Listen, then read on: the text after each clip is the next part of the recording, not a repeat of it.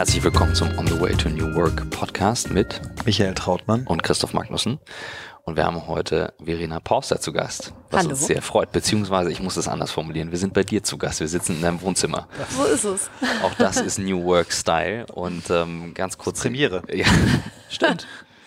Stimmt. Ich Was zum noch, Thema. wir saßen noch nicht mal in deinem Wohnzimmer zum Podcast oder auch nicht in meinem Wohnzimmer Nein. zum Podcast. Ja, vielleicht bin ich Trendsetter Du jetzt. bist Trendsetter. Ja, eigentlich Fühlt ist das sich sehr gut an. Der Es Tee ist nämlich- lecker. Es ist. Montagmorgen, äh, nee, Montagmittag, muss man mittlerweile sagen. Insofern passt das ganz gut. Wir nennen es Arbeit. Wir nennen es Arbeit. Wir beide kennen uns schon eine ganze Weile. Ihr beide kennt euch auch eine Weile. Unser Hintergrund ist äh, eine alte Uni-Connection. Wir haben Ja. an derselben Uni studiert, äh, in, in St. Gallen, bei der BWL. Und äh, sind dann beide auch den Weg des Unternehmers eingeschlagen. Du sehr, sehr konsequent. Und äh, Naja. das, äh, man kennt dich eben auch, du postest sehr viel über die Themen. Ähm, wir haben ein Video aufgenommen letztes Jahr, nee, dieses Jahr, wenn ich gerade überlege, es war dieses Jahr. Das war dieses Jahr, Anfang diesen Jahres, ja. digitale Bildung. Das sind so die Themen, die uns heute umtreiben. Ihr beide kennt euch aber auch. Ja, wir waren ja zusammen bei dem, an dem Tag, an dem du diesen Film gedreht hast. Und es war bei unserem Kundentag von, von Think, wo du gesprochen hast und wo du, glaube ich, echt eine, eine große Anzahl von Menschen äh, fasziniert hast. Zumindest bin ich von sehr vielen auf, auf äh, deinen Beitrag angesprochen worden, hast mich selber sehr berührt. Und ähm, wir, als wir angefangen haben mit dem Podcast die ersten Namen aufgeschrieben haben, warst du da ganz weit vorne. Ich weiß gar nicht, warum wir erst jetzt hier sitzen. Aber wahrscheinlich, weil du ja nur noch ein Ich bisschen muss noch gerade- kurz ein Baby kriegen. Ja. Genau. Aber jetzt, äh, noch jetzt habe ich wieder Zeit. Genau, du hast also dein, dein Hobby ist äh, deine Firma, äh, ansonsten noch Familie. Äh, gibt einige Themen. Vielleicht gibst du mal so einen Rundumschlag, einen Überblick einfach, was Ja. man von dir wissen sollte.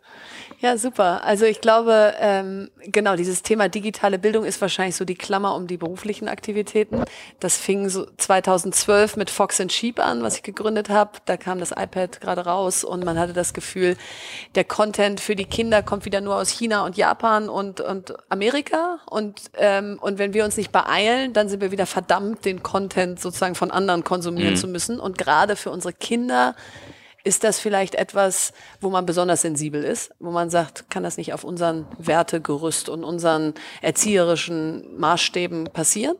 Und so haben wir Apps ins Leben gerufen oder programmiert, von denen wir glauben, dass sie eben besser sind als andere, weil sie Kinder irgendwie leicht an diese Welt ranführen, sehr be- behütet, sehr behutsam, keine Werbung, keine In-App-Käufe, ähm, also so die ersten Schritte in der digitalen Welt. Und wenn man das dann ein paar Jahre macht, dann ist das alles schön und gut, aber man kommt dann an den Punkt zu sagen, naja, aber sie lernen dabei ja eigentlich nicht, wie es geht, sondern sie konsumieren nur gute Inhalte. Ähm, wie können wir sie denn eigentlich befähigen, jetzt noch nicht im Alter von zwei, drei, vier, aber wenn sie in die Grundschule kommen, hinter die Kulissen zu gucken? Und so kamen vor zwei Jahren die Digitalwerkstätten dazu, äh, mit dem Gedanken, es gibt eigentlich schon ganz viel Programme und, und Content, mit denen Kindern die digitale Welt lernen können. Beispiele sind sowas wie Mathletics, das ist ein Online-Mathe-Programm, oder RAS-Kids, da kannst du lesen und danach wirst du dazu befragt, zu was du gelesen hast und musst, musst irgendwie Fragen beantworten, bis hin zu Programmierprogrammen. Aber es gibt eigentlich keinen Ort, an dem Kind, Mutter, Vater diese Themen lernen können. Also so wie es Musikschulen gibt, Sportvereine und so gibt es keinen Ort, wo ich die digitale Welt lerne. Und so kamen wir auf den Gedanken der Digitalwerkstätten. Die gibt es jetzt deutschlandweit.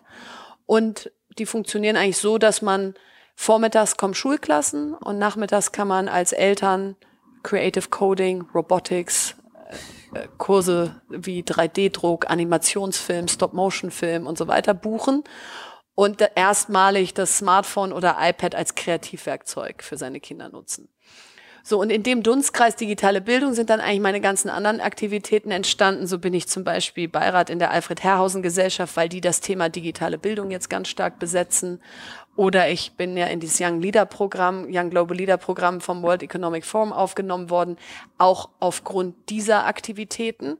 Ähm, so dass eigentlich alles, worüber ich immer so tagsüber nachdenke, in die Richtung geht, wie bringen wir unseren Kindern die Zukunft bei, damit sie mündige Bürger dieser neuen Welt werden und wir nicht aus Angst vor dieser Welt sie davon fernhalten. Und ihr habt ja nun vier Kinder, insofern Sind wir authentisch. seid ihr da sehr authentisch.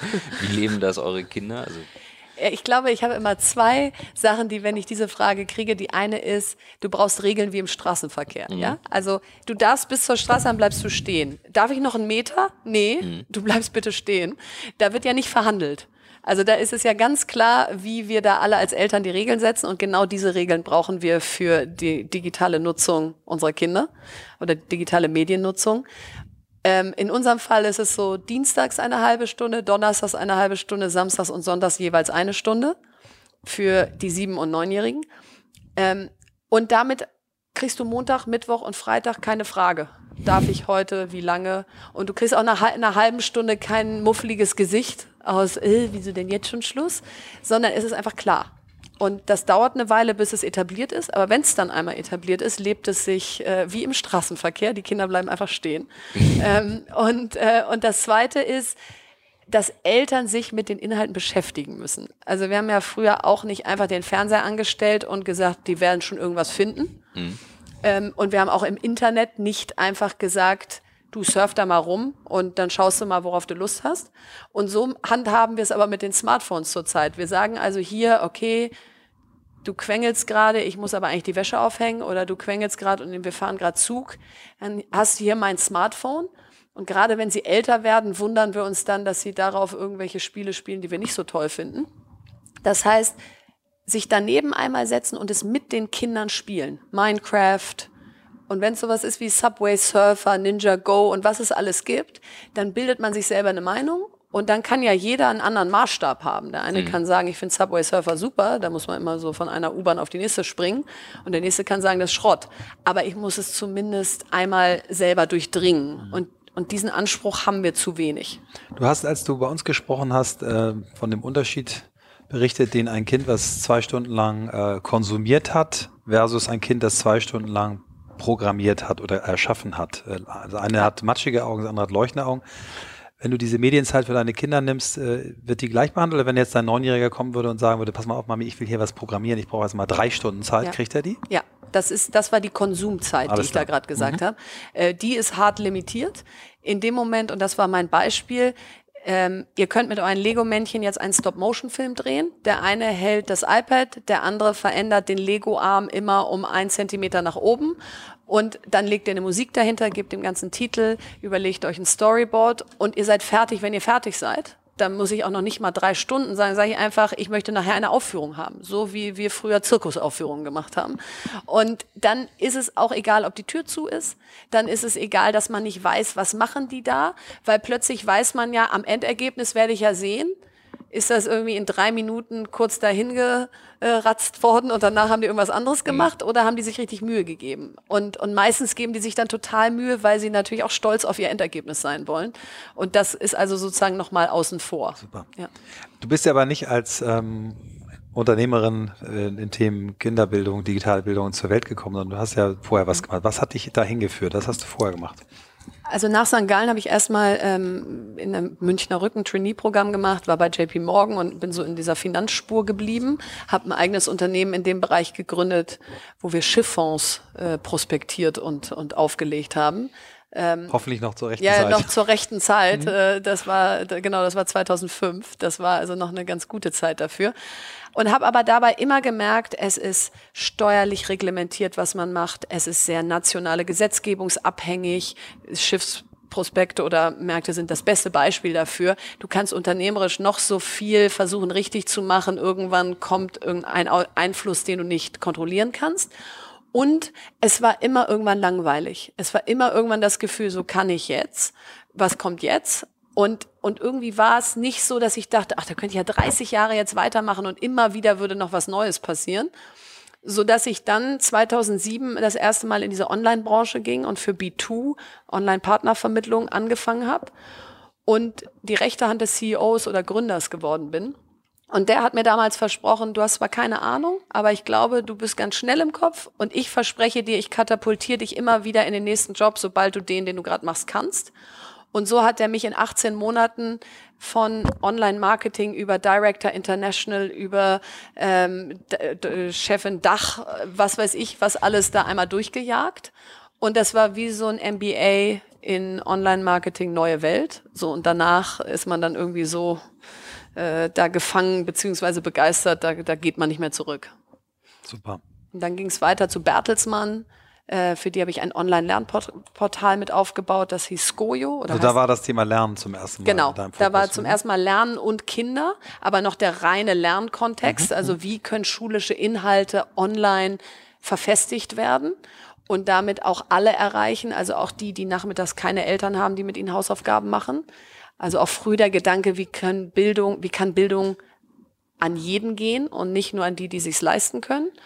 Und dann ging es weiter mit Panfu. Das war eine Online-Welt für Kinder, wo sie Pandas waren und chatten und spielen und lesen und schreiben und alles Mögliche machen konnten. Und dann 2012 Fox and Sheep, als man merkte, Mobile wird das eigentlich alles ablösen, was da bisher passiert ist. Und, und das war auch so. Alles, was mal groß war, Big Point, Habbo, Stardoll, das waren so die ganz großen Plattformen in dem Bereich Club Penguin, die sind eigentlich alle ab 2012 immer weiter runtergegangen. Mhm.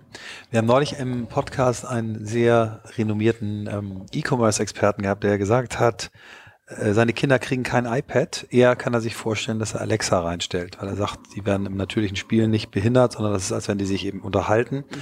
Was glaubst du, wird das ganze Thema ähm, Voice nochmal für dein Geschäft und für deine Art, wie du mit, mit dem Thema umgehst, bringen?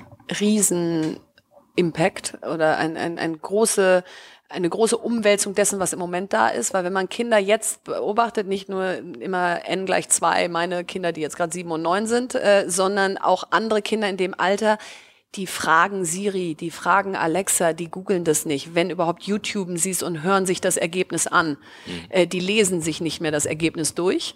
Und es ist für sie auch völlig nicht verständlich, warum wir nicht mehr Siri und Alexa und Co. nutzen. Also ganz oft sage ich, warte, das muss ich mal nachgucken und dann gehe ich irgendwie auf mein Smartphone und google das und dann suche ich und so. Und John so, warum fragst du nicht einfach?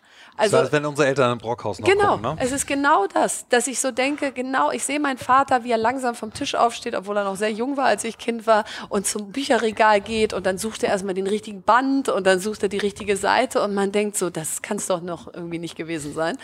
Und also insofern glaube ich, für die ist es ja nicht so, oh, ich bin jetzt in der digitalen Welt, ich werde da jetzt mal eine Frage stellen und so, sondern das ist ihre Lebensrealität. Mhm. Und, und Alexa steht bei uns äh, sowohl im Büro als auch zu Hause. Nicht so sehr, weil ich sage, wir können ohne Alexa nicht mehr leben, sondern eher um zu gucken, wie wir es nutzen, wie Kinder darauf anspringen. Mhm. Ähm, und das ist eben eigentlich auch immer meine Empfehlung. Macht diese neuen Sachen mit und entscheidet euch dann bewusst dafür oder dagegen. Mhm. Aber sagt nicht, oh, Alexa, ich glaube, da sammelt Amazon Daten. Ja, kann sein. Ähm, aber wenigstens sollte ich irgendwie ein bisschen mehr darüber wissen, bevor ich sage, das brauchen wir nicht. Ich, ich teile es absolut, dass das das große Ding wird, also auch was Umgang, Interaktion betrifft. Wahrscheinlich können wir es noch nicht mal vorstellen, ähnlich wie beim ersten iPhone in der Hand, wo man gemerkt hat, okay, da kommt was, aber man wusste nicht genau wie. Ja. Ähm, es gibt ja extrem viele auch äh, kreative Agenturen in den USA, die dafür wirklich Anwendungen speziell und auch Kampagnen fahren. Eine Sache, die ich nur beobachtet habe, ähm, meistens ist man ja zu diesen Devices, ich wiederhole jetzt den Namen nicht zu oft, weil sonst springen, habe ich gelernt, immer wieder die Maschine im Hintergrund an, wenn wir jedes Mal äh, den, den Eingabenamen das rufen. Das stimmt. Ähm, habe ich gemerkt, meine Alexa, meine kaufe 20 Tonnen Marshmallows. Senf, Senf, kaufe viele Paletten Senf. genau, Loriot haben wir es. Papa hatte Borders. Papa hatte Borders. Nein, woran ich denke ist, ähm, es ist ja immer eine klare Befehlssprache, also sehr befehlsorientiert, es ist noch sehr wenig menschliche Interaktion ja. und meine Tochter, die jetzt zweieinhalb ist, die spiegelt natürlich das, was ich tue. Wenn ich sage Licht an, Licht aus und so weiter, dann ist die sehr rough. Zackig. Sehr zackig.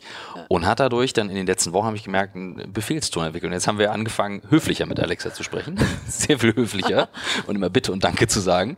Ähm, da kommt noch nicht so besonders viel ähm, Reaktion auf. Worauf ich hinaus will, ähm, Änderungen im Verhalten. Also durch Apps, durch Spielen, durch Programmieren. Du erlebst das jetzt im Alltag.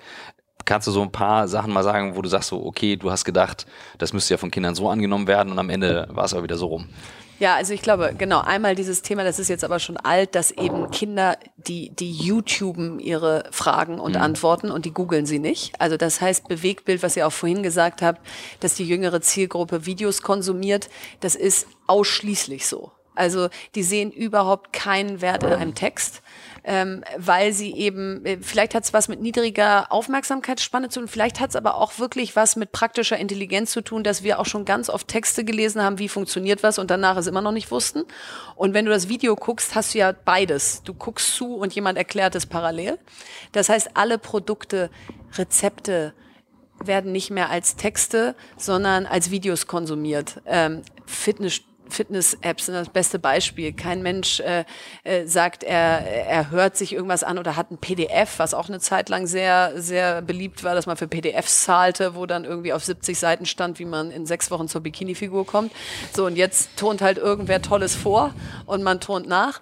Also ich glaube, Videos ähm, ist immer wieder Kinder dabei zu beobachten, wie sie so suchen, ist immer wieder noch äh, für viele noch nicht ganz da, mhm. sondern da werden immer noch viel zu viele SEO-optimierte Texte geschrieben, statt einfach Videos eingebunden. Ähm, und das Zweite ist, dass Kinder, das meinte ich eben, wir betreten bewusst die digitale Welt. Also wir sagen, okay, dann lass uns jetzt mal heute Nachmittag eine Stunde programmieren, jetzt mal als Beispiel, oder mhm. einen Stop-Motion-Film drehen. Für Kinder ist es einfach nur ein anderes Tool, um zu spielen. Für sie ist es nicht, oh, ein Brettspiel, das ist gut, weil Mami und Papi das gut finden und jetzt nehme ich das Smartphone und spiele darauf was, das ist schlecht, sondern es ist für sie alles Teil des gleichen Lebens. Und und ich glaube, wir müssen aufpassen, dass wir ihnen diese Natürlichkeit im Umgang nicht kaputt machen, indem wir immer die digitale Welt so unter Generalverdacht mhm. stellen. Aus, wenn sie das in der Hand haben, dann machen sie bestimmt Mist. Weil erstens führt es zu einer Übersprungshandlung der Kinder, dass sie sagen, okay, wenn das so rotes Tuch ist, nutze ich das mal noch mehr.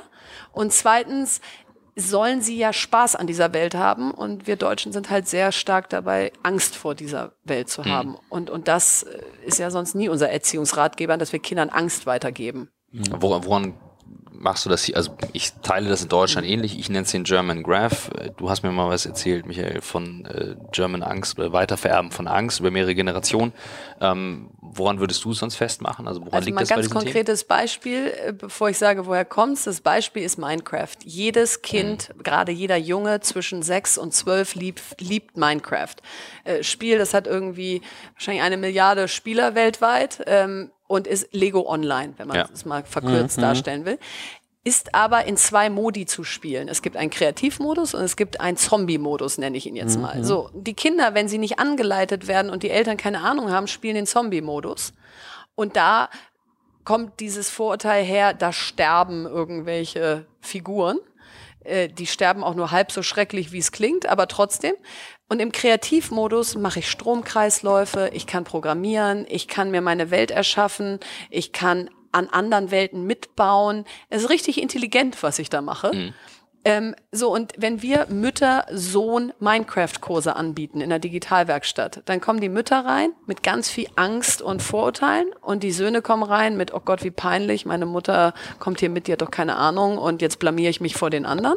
Da aber alle mit ihrer Mutter da sind, ist dann schnell diese Hemmschwelle überwunden mhm. und rausgehen wahnsinnig stolze Mütter und Söhne, die sagen, ha, die ist ja doch nicht so uncool, wie ich dachte. Mhm. So, und das heißt, das meine ich so ein bisschen mit, wenn wir unsere Angst projizieren auf unsere Kinder, statt denen zuzugucken und zu sagen, wir gucken uns das mal ein bisschen differenzierter an. Und woher das kommt, ist, glaube ich, wirklich kulturell, dass wir Sicherheit mehr mögen als Risiko. Das geht los, dass wir alle Bargeld haben, mhm. dass wir keine Aktien kaufen, dass wir ähm, Angst vor Selbstständigkeit haben, dass wir eine niedrige Gründungsquote haben dass wir eher bereuen, was gemacht zu haben, als es nicht gemacht zu haben. So, also ich glaube, das zieht sich durch und das, das setzt sich an der Stelle fort. Siehst du im, im Valley, wie siehst du das da? Du hast jetzt mit Sheryl Sandberg auch öfters immer wieder zu tun gehabt. Ähm, du hast enge Kontakte darüber ähm, und auch eine klare Meinung, auch nicht nur ins Valley, sondern auch äh, auf andere Länder. Würdest du sagen, das ist A, typisch deutsch und B, was könnten wir uns von anderen abschauen, was tatsächlich auch adaptierbar wäre? Also wenn man sich im europäischen Ausland nur umschaut, dann sind wirklich, dann sind wir wahrscheinlich so drittletzter oder so. Also Estland, also die ganzen ähm, baltischen. baltischen Länder, dann aber auch England äh, hat den Minicomputer für alle Schulen und für jeden Schüler schon vor drei Jahren eingeführt und das Thema ins Curriculum genommen. Frankreich ist mit Macron einen Schritt davon entfernt, auf den Knopf zu drücken und zu sagen, jetzt einmal bitte digitale, digitale Inhalte für Kinder in den Schulen. Ähm, das können wir mit unserem Föderalismus nicht. Das mhm. heißt, wir haben erstens den Nachteil des Föderalismus, dass wir 16 Mal auf den Knopf drücken müssen und kein Bundesbudget für solche Themen kriegen. Also es immer wieder zurückfällt hinter lokalen und regionalen Interessen, die nun in Deutschland eher im Bereich Infrastruktur immer sind oder ähm, den Themen wie Rente, Pflege, Infrastruktur und so. Und Bildung ist immer, wird immer stiefmütterlich behandelt, weil es keine gemeinsame Vision gibt mal prescht einer vor, aber wir haben auch nicht die Exzellenzkultur, dass wir jetzt die Bayern besonders dafür loben und feiern, dass sie offensichtlich einiges richtig machen in diesem Bereich, sondern wir finden das eher abschreckend, dass wir denken, oh Gott, die armen bayerischen Kinder. Mhm. So, äh, also irgendwie sind, haben wir ein komisches Verhältnis zu Bildung. Und in dem Moment, wo es was kostet, finden wir es ganz schrecklich, weil dann hat es nur eine wirtschaftliche Interessen plötzlich. Mhm. Ähm, also deswegen glaube ich, es ist schon ein bisschen hausgemachtes Problem. Und andere Länder sehen einfach Bildung als ihren Rohstoff, gerade wenn sie nicht noch zehn andere haben, den es zu maximieren gilt und fangen früh an, hören nicht auf und haben weniger Angst davor, auch unseren Kindern diese Inhalte zu geben oder sie dieser Welt äh, auszusetzen und wenn man in Deutschland irgendwie sagt, digitale Inhalte in die Kitas, das kommt gleich nach, ich würde da gern Drogen verkaufen. Also das ist, äh, da, ich habe gar nicht gewusst, wie unbeliebt man sich damit machen kann. Und ich bin eigentlich ein ganz äh, bedachter Mensch, äh, was das ganze Thema angeht. Aber ich werde da immer gleich in so eine Ecke gestellt, mhm. oh Gott, äh, die ist ja ganz schrecklich. Wie ist es im Valley, also wo ja eigentlich Technologie ganz vorne steht, ähm, gibt es ja auch immer wieder Tendenzen, wo viele sagen, auf keinen Fall, äh, wir wollen jetzt wieder komplett zurück. Ich weiß, da sind auch die, ähm, wie heißen die Schulen, wo auch die Google-Gründer drauf waren, die Montessori-Schulen, ähm, sehr beliebt und solche Themen. Wie ist es da anders? Also da ist es tatsächlich so, dass äh, und, und das wird dann immer überliefert und, und gibt dann hier die Legitimation für die gleiche Meinung, mhm. dass die Gründer des Valleys, die man alle so kennt, ihre Kinder davon sehr lange fernhalten und eben auf Montessori-Schulen mhm. tun und das Thema irgendwie so lange wie möglich versuchen unter der Haube zu halten. Die sind aber auch sozusagen in der, im Urschiff dieser Bewegung. Das heißt, wenn die jetzt ihre Kinder mal noch drei Jahre davon fernhalten, haben die danach aber jeden Zugang zu jeder Schule, Infrastruktur, Praktikum, Job und was du nicht willst. Das heißt, es ist relativ leicht für diese Kinder, das dann wieder aufzuholen. Wir nehmen nur den ersten Teil dieser Gleichung und sagen, wir lassen die da auch von fern. Und dann haben wir aber null Infrastruktur, in die wir sie danach tun.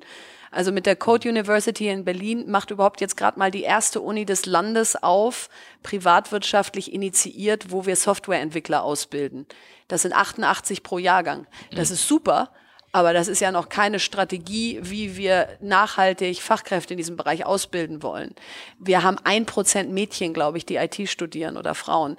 Ähm, das heißt, wir, uns fehlen auch die Vorbilder in diesem Bereich. Also wir haben einfach uns noch gar keine Gedanken gemacht, wie wir das Thema angehen wollen und limitieren es jetzt schon mal unten. Und da glaube ich einfach, wird es wieder dazu führen, dass wir in zehn Jahren über Quoten für IT-Studentinnen, äh, dann irgendwelche Sondertöpfe für IT-Fachkräfte und so reden, statt einfach mal an der Basis unsere Hausaufgaben zu machen. Und deswegen glaube ich, kann man es relativ schlecht mit dem Silicon Valley vergleichen. Mhm. Ja, leuchtet ein. Das äh, finde ich eine guten, gute Erklärung. Glaubst du, ähm, dass neben dem Thema digitale Inhalte wir auch grundsätzlich am Bildungssystem was ändern müssen. Hast du auch eine Meinung dazu? Dringend, weil es ist ja nicht so, dass wenn wir jetzt das Fach Programmieren in der Schule einführen, und das ist ja auch noch ein Streitthema, führen wir das Fach Programmieren ein oder führen wir in jedem Fach digitale Inhalte ein?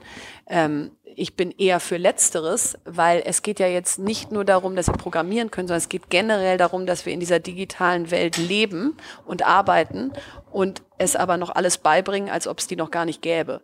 Das heißt, eine Grunderneuerung der Schulen ist sicherlich unglaublich notwendig und auf der anderen Seite, wenn man sich mehr damit beschäftigt, unglaublich frustrierend, weil ich einfach weiß, da wird die nächsten 10 bis 20 Jahre nichts passieren, weil wir, wir sind noch nicht mal bei Null.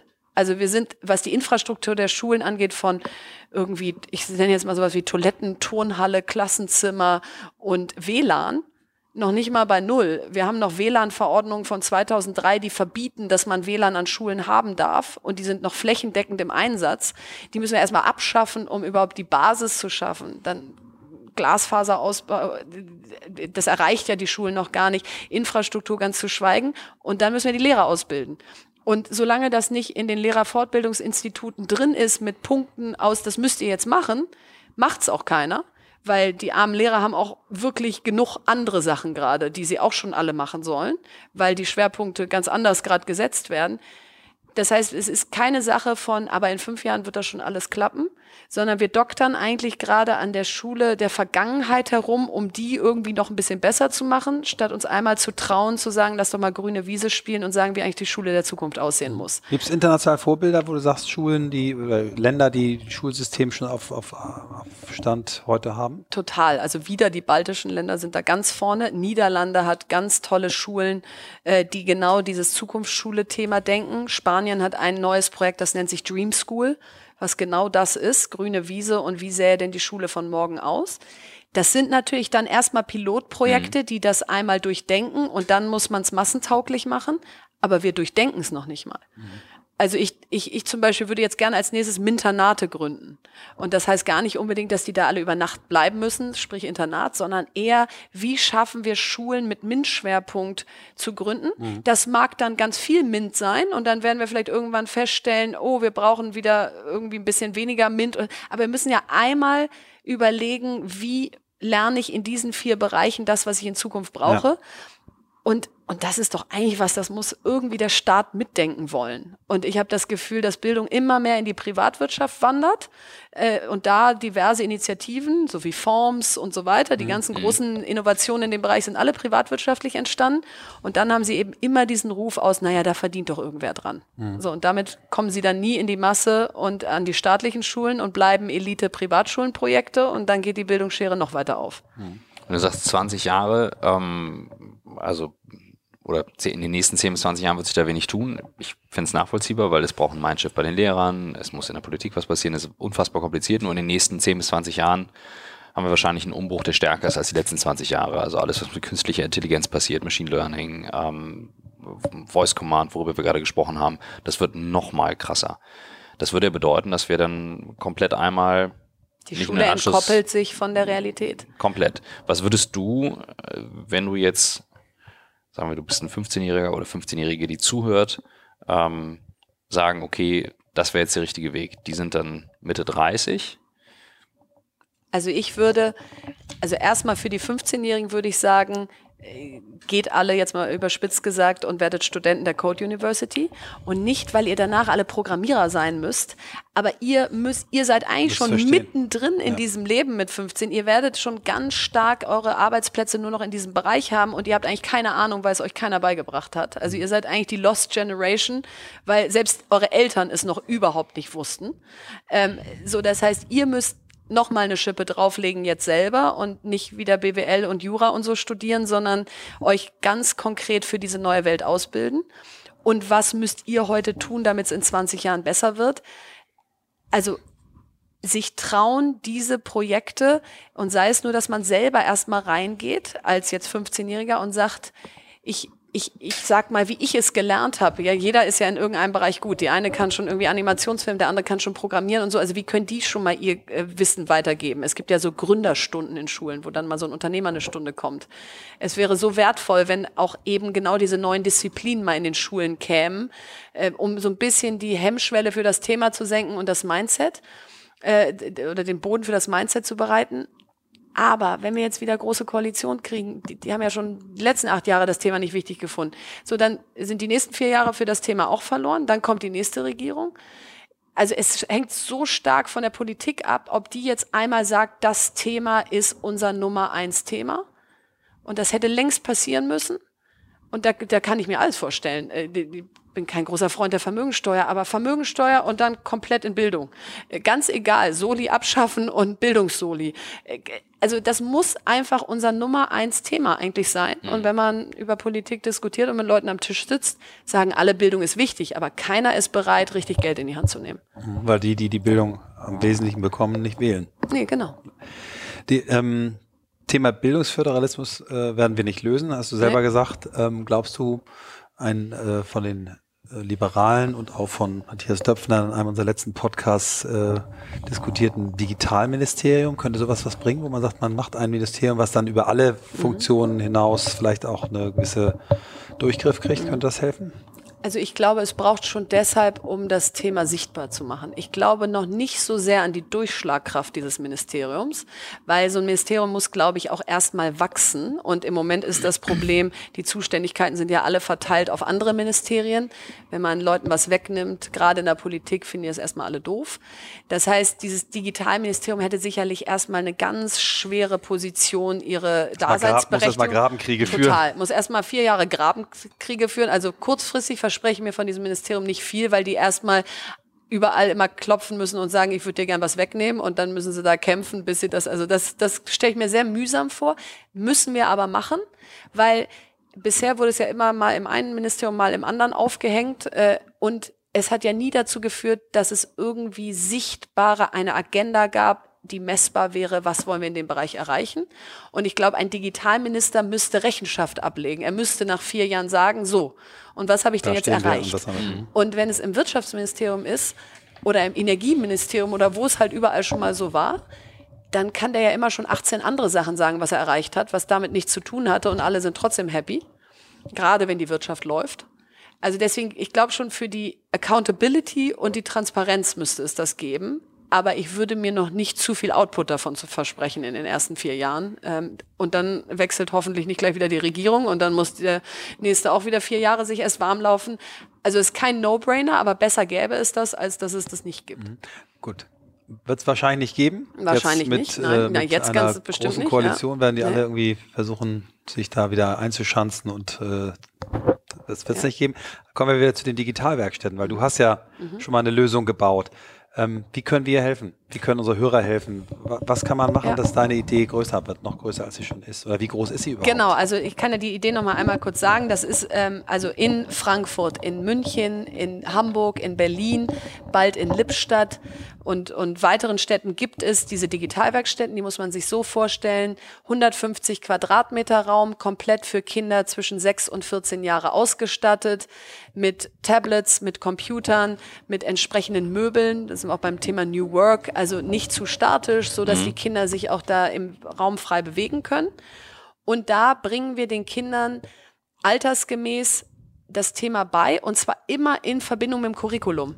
Also wenn die jetzt in der zweiten Klasse Planete und Son Planeten und Sonnensystem haben, dann machen wir in der Digitalwerkstatt entsprechend zu diesen Inhalten Sachen mit den neuen Medien, damit es überhaupt schulkompatibel sein kann. Weil wenn wir da eine komplette Parallelveranstaltung sind, dann wird die Schule ja niemals sagen, ach toll, da können wir auch mal hingehen.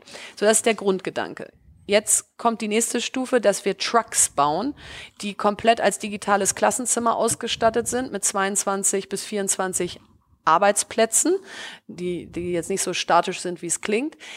Und die sollen in Dörfer, auf Schulhöfe und sonst wohin fahren, wo es niemals eine Digitalwerkstatt geben wird, weil die kann es ja nicht an jeder Ecke geben damit es eben nicht wieder nur in den großen Städten in Berlin Mitte und so stattfindet, sondern möglichst auch an Orten, wo eben Bildung viel zu kurz kommt.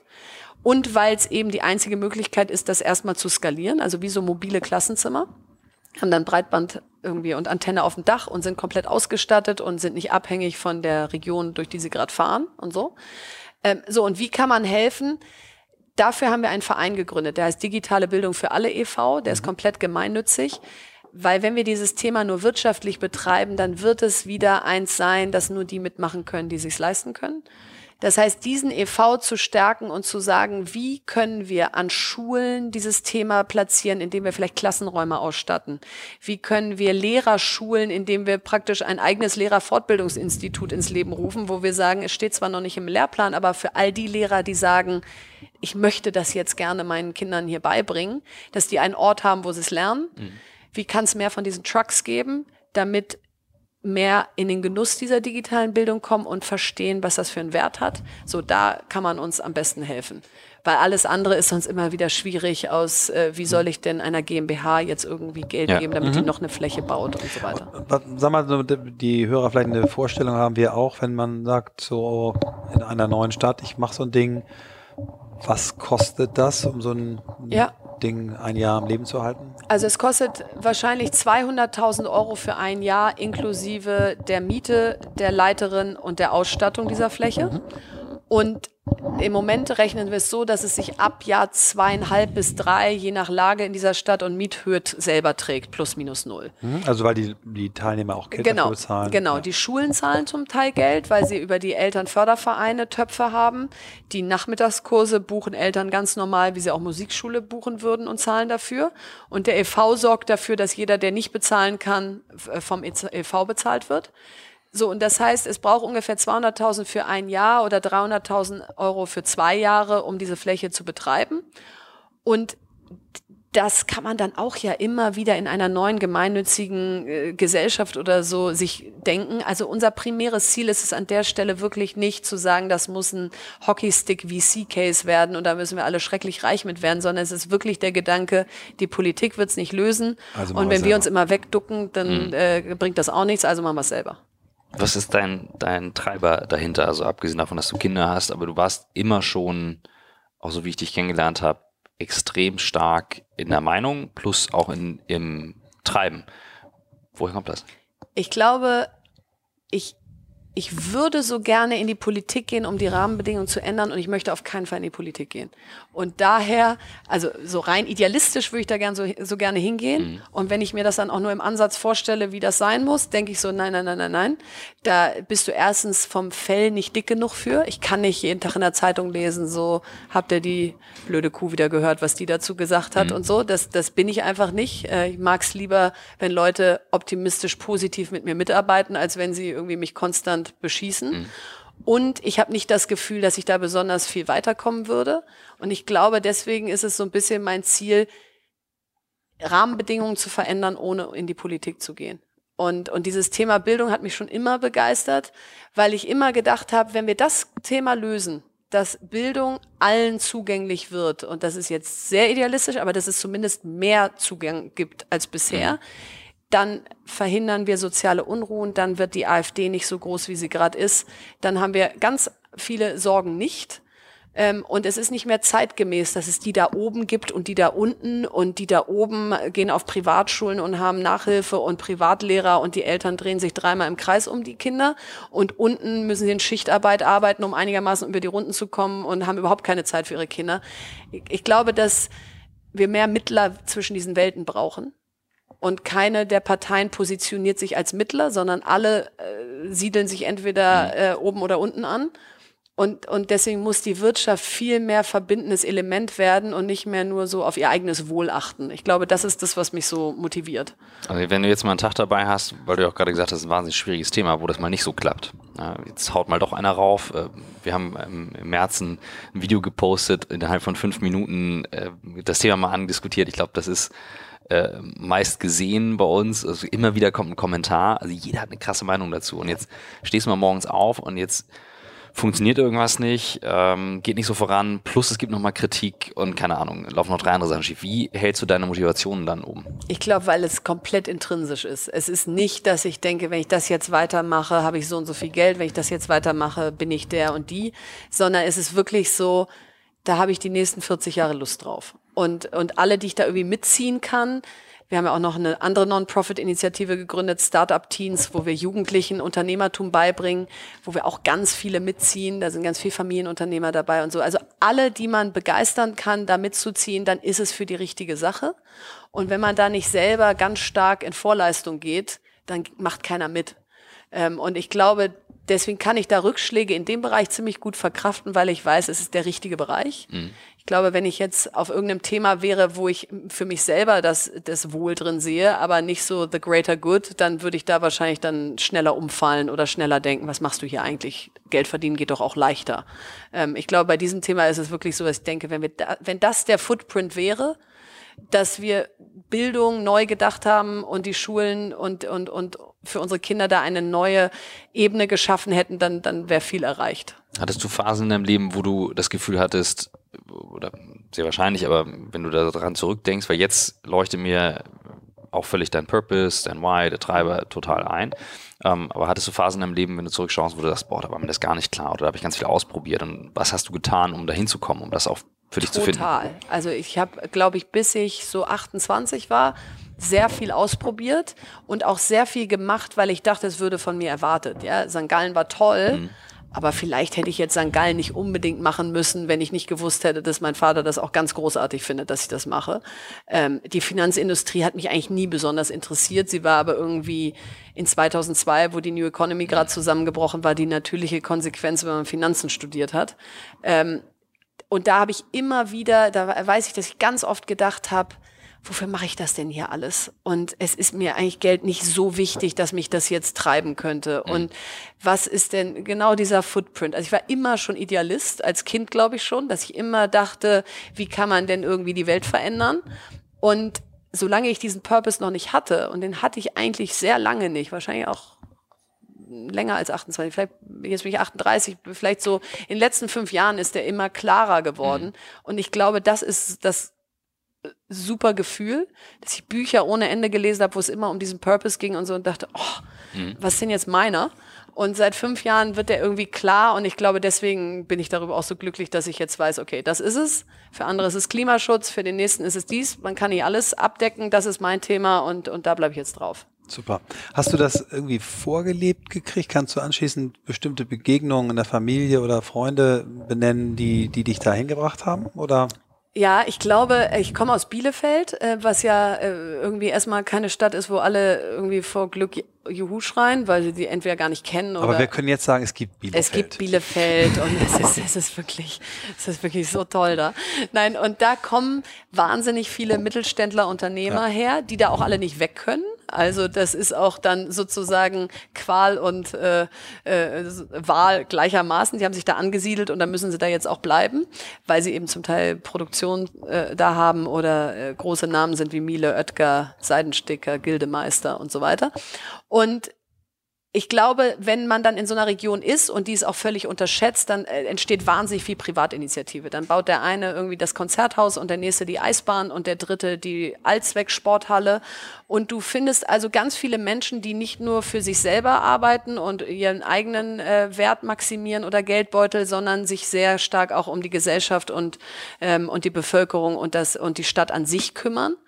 Und das hat mir sowohl mein Vater vorgelebt, der einfach in tausend Ämtern war, um irgendwas voranzutreiben und glaube ich schon eine Kids University gegründet hat, 1996 oder so, wo jeder so dachte, was, warum sollen denn Kinder zur Uni gehen und so. Also ich glaube, der war sicherlich ein, ein Treiber, aber eben auch überhaupt diese Region, die da alle sich irgendwie engagieren. Ähm, plus, dass ich immer das Gefühl habe bei Menschen, die sind eigentlich erst richtig angekommen, das macht Amerika, Amerika gut vor, wenn sie über mehr nachdenken als sich selbst. Das mhm. gilt ja nicht nur für Wirtschaft, sondern auch im Privaten. Wenn du also jemanden triffst und der erzählt nur von sich und sendet und, und hat irgendwie für sich alles klar, aber ansonsten verschwendet er keinen Gedanken an, an die, das Umfeld, in das er eingebettet ist, dann wird das langweilig. Äh, und je älter man wird, desto mehr. Und das Gleiche gilt für mich für Wirtschaft. Für mich sind Vorbildunternehmer oder Vorbilder diejenigen, die so wie die SAP-Gründer und so großartige Sachen geschaffen haben neben ihrem Business.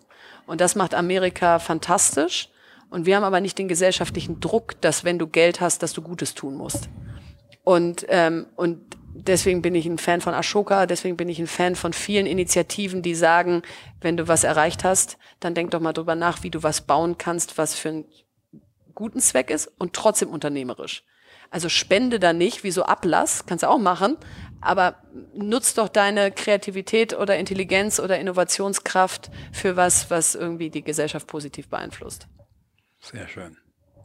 Ich bin da, äh, ich, ich ratter gerade im Kopf jetzt durch, was ich jetzt alles nächste Woche anzugehen habe. ähm, aber jeder hat das ja auf seinen, seinen Themen. Und ähm, genau, ich finde es eben so spannend, wenn ja. es sich dann mit dem Purpose äh, ideal verbindet, wo man dann schaut, okay, wo kann ich dann etwas tun und ähm, wie kann ich auch einen Druck erzeugen mhm. auf jetzt mein Umfeld. Wir sitzen hier alle in Berlin, wir gründen mhm. alle. Viele von uns werden sehr schnell reich, weil sie irgendwie auf das richtige Thema gesetzt haben und diese ganze Szene hier auch noch am Anfang ist. Und da muss aber mehr rauskommen, als dass das Investmentbanking der Gegenwart ist. Ja. Also nach dem Motto, früher ging ich in die Investmentbank und wurde reich und jetzt werde ich Gründer in Berlin. Nee. Ja, ja, genau. Also das, das, das muss schon nachhaltiger sein. Und, und was ich immer sage, ist, Startups sind ja keine Familienunternehmen mehr, die weitergegeben werden, weil das Modell der VCs halt sagt, ab einem gewissen Zeitpunkt braucht man Geld zurück. Also müssen wir das Know-how anders weitergeben. Wir geben es ja nicht mehr intrinsisch weiter wie die Familienunternehmer, weil wir wissen, in der nächsten Generation muss das auch noch alles mhm. funktionieren. Deswegen brauchen wir Sachen wie Startup-Teens oder ähm, Schule Plus oder, oder, wo eben Unternehmer und Menschen sich einbringen können, um es der nächsten Generation beizubringen, weil das nicht mehr automatisch passieren wird. Ich denke jetzt gerade dran, wir hatten letzte Woche äh, bei mir Filmretreat und wir haben über ein Thema diskutiert, ähm, ein, ein Wert, der uns sehr umtreibt, dass wir sagen, anderen zu helfen, äh, hilft uns auch, weil das ihnen sehr viel Spaß macht und sehr glücklich macht. Das kann in Workshops, in Trainings, wie auch immer sein. Nur ähm, wir sind ein kleines Team, äh, da ist es noch recht überschaubar. Wie überträgst du für dich solche Themen nachher ins Team rein, wo du sagst, du willst es ja nicht nur, willst ja nicht nur vorne stehen und treiben, sondern du willst ja auch, dass es wirklich wächst. Ich weiß zum Beispiel, Facebook hat das unfassbar gut von Anfang an gemacht. Also ja. die haben eine ganz krasse Kultur, die Mark Zuckerberg von Anfang an mitgetragen und gebaut hat. Aber kannst du von dir mal was erzählen? Ich glaube, indem ich sehr transparent bin über wie ich lebe, denke und was ich mache. Also mhm. ich, es gibt ja viele, die sagen, ich möchte da eigentlich nicht so viel teilen in sozialen Medien oder so, weil ich möchte gar nicht, dass die Leute mich so gut kennen mhm. oder ich möchte nicht so viel von mir preisgeben. Das verstehe ich. Nur es, es kann ja nicht inspirieren, wenn ich es immer nur so wie hier jetzt gerade, jetzt haben wir das Glück, dass da hoffentlich auch noch ein paar andere zuhören, aber wenn wir jetzt hier am Tisch säßen, könnte es ja noch so inspirierend sein, es wäre nur für uns drei gewesen. Ja. Und insofern glaube ich, dass meine Mitarbeiter sehr stark in die Kultur kommen, wie ich ticke, indem sie mitkriegen, was ich alles denke und mache und ich sie da auch mit einbinde. Also zum Beispiel Startup-Teams, alle im Team sind da in irgendeiner Form eingebunden, weil das so ein bisschen wie so ein wie so ein Konsens ist aus, wir müssen da alle mitmachen. Das ist jetzt nichts, was Verena irgendwie macht in ihrer Freizeit und, und das betrifft uns nicht, sondern das betrifft uns auch. Oder Digitalwerkstätten. Selbst Menschen, die eigentlich an unseren Apps arbeiten und gar keine Schnittstelle zur Digitalwerkstatt haben, gehen dahin, geben da Kurse, bringen ihre Kinder dahin, tragen das weiter. Mhm. Ähm, also ich glaube, jeder weiß, dass es eine Prämie bei uns hat, wenn du auch noch was anderes machst außer deinen Job und gleichzeitig gebe ich aber auch die Freiheit dafür.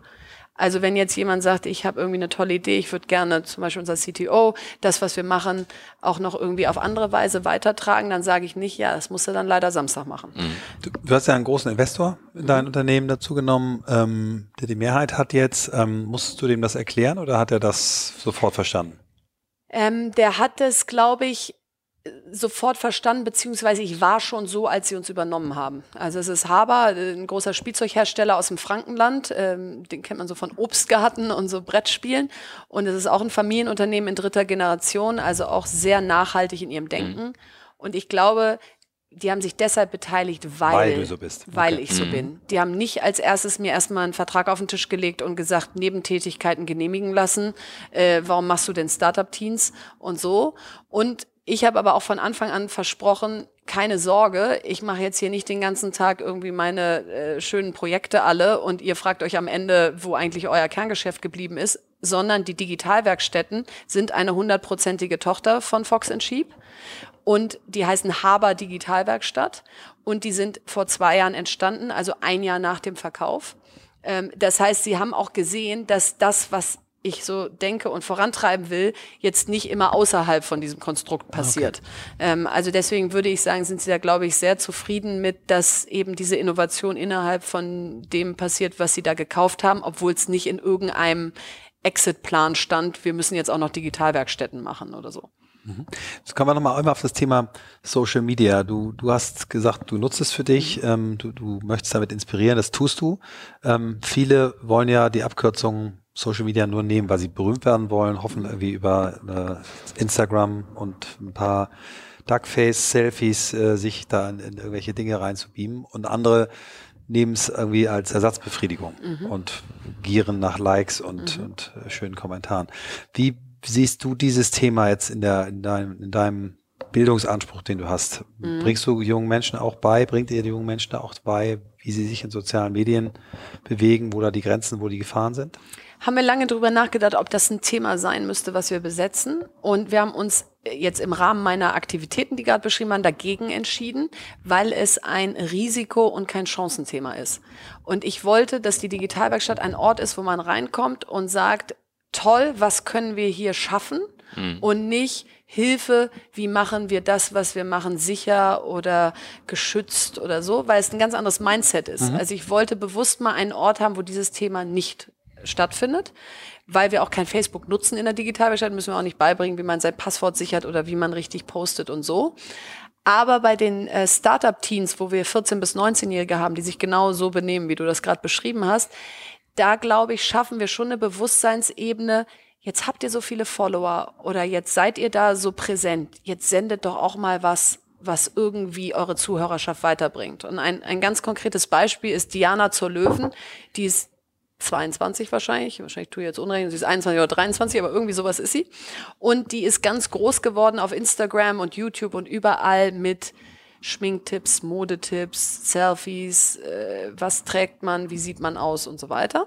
Ist eine wahnsinnig schlaue und, und, und intelligente und, und irgendwie tiefgründige Person. Und dann habe ich gesagt, Diana, du stehst für so viel bei deinen Zuschauern also im Sinne von, die folgen dir. Wenn du jetzt sagen würdest, werdet Unternehmer, interessiert euch für Europa, wenn du dein Titelbild änderst in We Are Europe, dann hast du mit einem Schlag eine Million Mädchen zwischen 13 und 16, die sagen, naja, wenn Diana sagt, wir sollen uns mit Europa beschäftigen, dann können wir uns ja mal kurz irgendwie damit befassen. Also du hast eine Verantwortung mhm. ähm, und nicht äh, nur irgendwie den nächsten Post für 10.000 Euro zu posten. Das ist jetzt, ob das bei Diana der Fall ist oder nicht, sondern du kannst eigentlich mehr machen. Mhm. Und das haben wir, glaube ich, sehr stark beeinflusst. Und das ist toll zu sehen, dass diese Influencer, die es da gibt, jetzt mit einem Mal Startup-Teens, Unternehmertum, Europa und so weiter propagieren und nicht nur an den nächsten Schminktipp denken. Genau, weil das Teilen an sich, hast du ja gerade selber beschrieben, du nutzt es für dich als Tool, als Vehikel, um Leute ja. zu involvieren. Ähm, und äh, ich habe das damals eben auch miterlebt. Über Politik zu äh, diskutieren, also äh, wie so ein privater Pressekanal, der muss nicht ja. gefiltert werden von irgendwem, sondern da kann ich was raussenden und kriege direkte, direkte ähm, Reaktionen oder Feedback. Also das ist für mich die Stärke. In den letzten zehn Jahren auch den Kopf gestellt. Wenn ich überlege, als ähm, 2007 hast du ja gesagt, hast du im Prinzip losgelegt in der, in der Tech-Branche. Ich habe 2007, weiß ich, hier in Berlin losgelegt und dann wurde sich aufgeregt, das muss 2008 gewesen sein, über den wie im Bundestag getwittert wurde, bevor die Ergebnisse rausgingen. Irgendwie so in dem Zeitraum. Und heute wird daraus den ganzen Tag zitiert. Ja. Das ist schon, wie Sachen auch so als normal plötzlich ja. angesehen werden, um das zu fragen. Spannend. Und das ist ein bisschen, was ich meine mit, wenn man sich mit Sachen sehr früh beschäftigt, mhm. jetzt Alexa als Beispiel, was Alexa in zehn Jahren sein wird, mhm. wissen wir noch nicht. Aber wenn wir uns jetzt nicht damit beschäftigen, Dann, werden wir es garantiert in ja. zehn Jahren nicht mehr verstehen. Mhm. Und das Gleiche ist, wer vor zehn Jahren nicht angefangen hat, mal Twitter irgendwie zu versuchen und da durfte man noch mhm. 100 Fehler machen und, und das total Falsche senden und so, der wird jetzt nicht mehr anfangen zu twittern. Ja. Damit ist sein Leben auch nicht ärmer, werden jetzt viele denken. Aber es ist schon ein bisschen der Anspruch, am Zahn der Zeit Zahn zu bleiben. bleiben. und nicht zu sagen, oh, ich bin 38, verstehe davon alles nichts. Ja, genau. Also das ist ein bisschen wenig. Was ich total bewundere, ist, ähm, du hast uns jetzt hier in dein, dein, deine Wohnung gelassen, du hast, wir haben dein, dein jüngstes Kind gesehen, ähm, bist junge Mutter, hast noch mehrere Kinder und du strahlst eine absolute Ruhe aus, obwohl du ja ein wirklich großes Paket hast, was du, was du so bewegst. Du hast uns erzählt, dass du jetzt ein sechs Monate quasi nicht mehr im Unternehmen bist, aber du bist ja an den anderen Themen dran. Also als Pause, danach genau. bin ich da. Ja, ja, ist schon klar. Du bist, ja. Äh, bist, äh, freuen wir uns auch schon drauf. Aber, aber ähm, wie, wie, machst du das? Wie, wie, wo holst du dir Ausgleich her? Wie, wo nimmst du diese Ruhe her?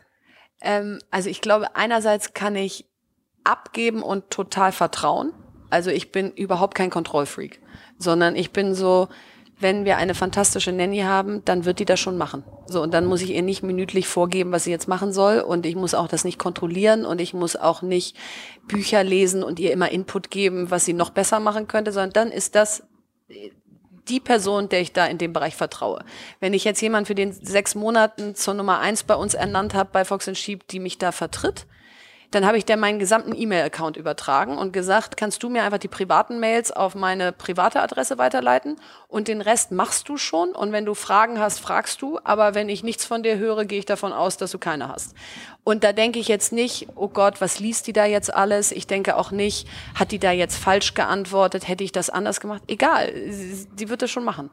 Ähm, und ich glaube, daraus schöpfe ich viel Ruhe. Ich, ich manage nicht noch meinen Mann. Ich, ich schicke uns nicht irgendwelche Kalender-Invites und so und sage, dann und dann hast du da und da zu sein, sondern äh, der macht das auch schon irgendwie. Also ich glaube, ich habe ein großes Vertrauen in, in das Umfeld, was ich mir irgendwie aussuche, ja auch so ein bisschen, aber auch habe. Und das gleiche gilt wahrscheinlich auch für meine Kinder. Da denke ich auch nie, könnten die jetzt noch besser sein, mache ich da genug? Was wäre, wenn die jetzt noch ein Musikinstrument spielen? Würde ich dann nochmal andere Synapsen ansprechen? Würde ich vielleicht. Mhm. Habe ich aber leider keine Zeit gehabt, um diesen Musiklehrer zu suchen. Dann sind sie halt, wie sie sind. Also äh, ich glaube, so ein sehr, sehr viel Frieden mit, solange wir nicht irgendwelche großen Probleme haben, ist doch eigentlich alles gut. Sehr schön. Wow. Ich, ja, ich, äh, ich frage jetzt nicht nach Tools. Nein, nein, nein, nein ich halte mein, halt meine Klappe. Nein. Ich, ich sage gar nicht. Ich, außerdem, außerdem, weiß ich, welche Tools Verena im Einsatz hat. Und äh, wir, wir, sind da nicht unähnlich, was das betrifft. Insofern ist das äh, heute nicht richtig. Also Verena nutzt auch Tools, ist auch effektiv und effizient. Sehr, sehr. Heute kommst du es auf was anderes an. Das ist völlig in Ordnung. Äh, trotzdem möchte ich äh, das, was wir immer am Ende fragen, nochmal fragen. Äh, wir fragen noch den Top 5 Reads in deinem oh, Leben, ja. wo du sagst wirklich, die Nummer 1 must read und es muss auch gerankt sein. Ja, okay. Deine fünf Bücher, wo du sagst. Ähm, das ist eine spannende Frage. Also an Nummer eins steht tatsächlich The Big Five for Life. Klingt total oh, wow. Äh, esoterisch mhm. oder komisch. Und ich kann einfach jedem garantieren, der das Buch liest, dass er sehr viele meiner Gedanken heute nachvollziehen mhm. kann, warum ich die überhaupt hab. Und, das ist äh, diese australische Krankenpflegerin, ne? Äh, nee, nee, nee, nee, das ist der. Nee, nee, das ähm, ist äh, Strelecki, so. John genau, Strelecki. Ach nein, das stimmt, das, war, das ist so ähnlich. Aber okay. Mhm. Und ähm, der anhand eigentlich eines Romans oder einer Anekdote genau diese Gedanken transportiert aus, worum geht's mir im Leben, was will ich erreichen und wie stelle ich sicher, dass ich nicht immer wieder äh, Ausreden finde, warum es mhm. doch nicht passiert. Und, und eine cool. ganz kurze Anekdote ist, der sagt, am Ende des Lebens hat jeder ein Museum und jeder Tag, den du hattest, ist ein Bild in diesem Museum und du führst jetzt die anderen Menschen durch dein Museum und jetzt überleg mal, wie langweilig drei Etagen von Bildern sein können, wenn du immer gesagt hast, naja, im Moment mache ich gerade irgendwie nicht wirklich mhm. was Besonderes. So, das kann man sich dann immer so rechtfertigen. Aber wenn man sich vorstellt, dass man seinen ganzen Freunden und Familie an diesen unendlichen Bildern vorbeiführt und die irgendwie alle schon halb einschlafen und sagen, wie, das war alles? So, das ist irgendwie so ein Bild von, wo ich so denke, mhm. ab und zu muss auch mal ein bisschen was passieren da in diesem Museum. Mhm. Also insofern ist das ein ganz tolles Buch. Ähm, dann, äh, gibt es von Jörg Dräger, der Bertelsmann Stiftung, das ist jetzt mein persönliches Buch, äh, ein das Bildungsbuch, also die neue Art der Bildung, ähm, was er geschrieben hat, wo man einfach sagt, der bringt so auf den Punkt, diese ganzen Fragen, die er heute gestellt hat, mhm. dass das nicht so ein N gleich eins Antwort von mir ist, aus dass ich das so sehe, sondern selbst jemand, der sich so stark damit beschäftigt, ähm, der sagt, ähm, die digitale Bildungsrevolution heißt es, ähm, dass ja, so, so muss die Welt aussehen, damit mhm. sie funktioniert, beziehungsweise der hat da sehr viele gefragt. Also das fand ich sehr spannend. Ähm, dann habe ich Sheryl Sandberg natürlich gelesen und finde tatsächlich Option B besser als Lean In und würde das auch in die Top 5 tun. Mhm. Erst denkt man ja, na, was hat das mit mir zu tun? Äh, weil Option B hat man eben sehr stark auch auf ihren verstorbenen Mann gemünzt mhm. und denkt, das tut einem unglaublich leid, aber ist vielleicht gar nicht übertragbar. Es ist aber nicht nur darauf gemünzt, sondern es geht darum, wie ziehen sich Menschen raus aus, ich laufe leer, ich habe irgendwie eine Sinnkrise, was soll es eigentlich werden in meinem Leben? Also das überträgt sie auf alle Bereiche und gibt sehr, sehr gute Tools oder Empfehlungen, wie man sozusagen Rückschläge einsteckt und resilient wird. Mhm. Und aus meiner Sicht ähm, wenn es ein Schulfach gäbe, was es jetzt geben müsste, wäre das Resilienz. Super. Äh, weil mhm. ich einfach diese Geschwindigkeit, mit der die Welt sich verändert, daran müssen unsere Kinder sich gewöhnen und das darf sie nicht umhauen. Und dann werden sie schon alles andere irgendwie hinkriegen. Ähm, und, und das Buch beschreibt das wahnsinnig gut, wie man da hinkommen kann, erstmal als Erwachsener, weil dann kann man es ja irgendwann auch seinen Kindern beibringen. Äh, dann äh, Mark Andreessen Horowitz, uh, Hard Things About Hard Things. äh, weil wenn ihr gerade sagt, ich strahle hier so viel Frieden und Ruhe aus und mein Mann ist ja auch noch Unternehmer und so, wir sitzen so oft da und sagen, oh, ist das hart. Ja, also so, oh, ist das anstrengend. Ähm, also immer wieder und immer weiter und äh, Rückschläge und Gegenwind und was weiß ich, was es alles gibt. Und der bringt das immer so schön auf den Punkt, äh, der, der ähm, Andreessen in diesem Buch, dass man einfach sagt, ja, so ist es. Also klar, das macht es nicht besser, aber man muss jetzt nicht ständig sich fragen, warum ist es so hart. Also es ist bei allen hart, die, die mhm. was erreichen wollen und jeder in einer anderen Ausprägung, bei jedem in einer anderen Ausprägung. Aber eben, ähm, man ist da nicht alleine. Und das kann man immer wieder wie so eine Bibel immer wieder nehmen, wenn man wieder vor irgendeiner Hürde steht und sagt, ach guck mal, das war bei dem auch so. Mhm. Und der ist ja weit gekommen danach. Mhm. Ähm, so, und dann habe ich gerade ein super Buch gelesen und da muss ich jetzt gerade überlegen, ähm, ein höherer, mal gucken, wo es liegt. Äh, hier jetzt gerade nicht.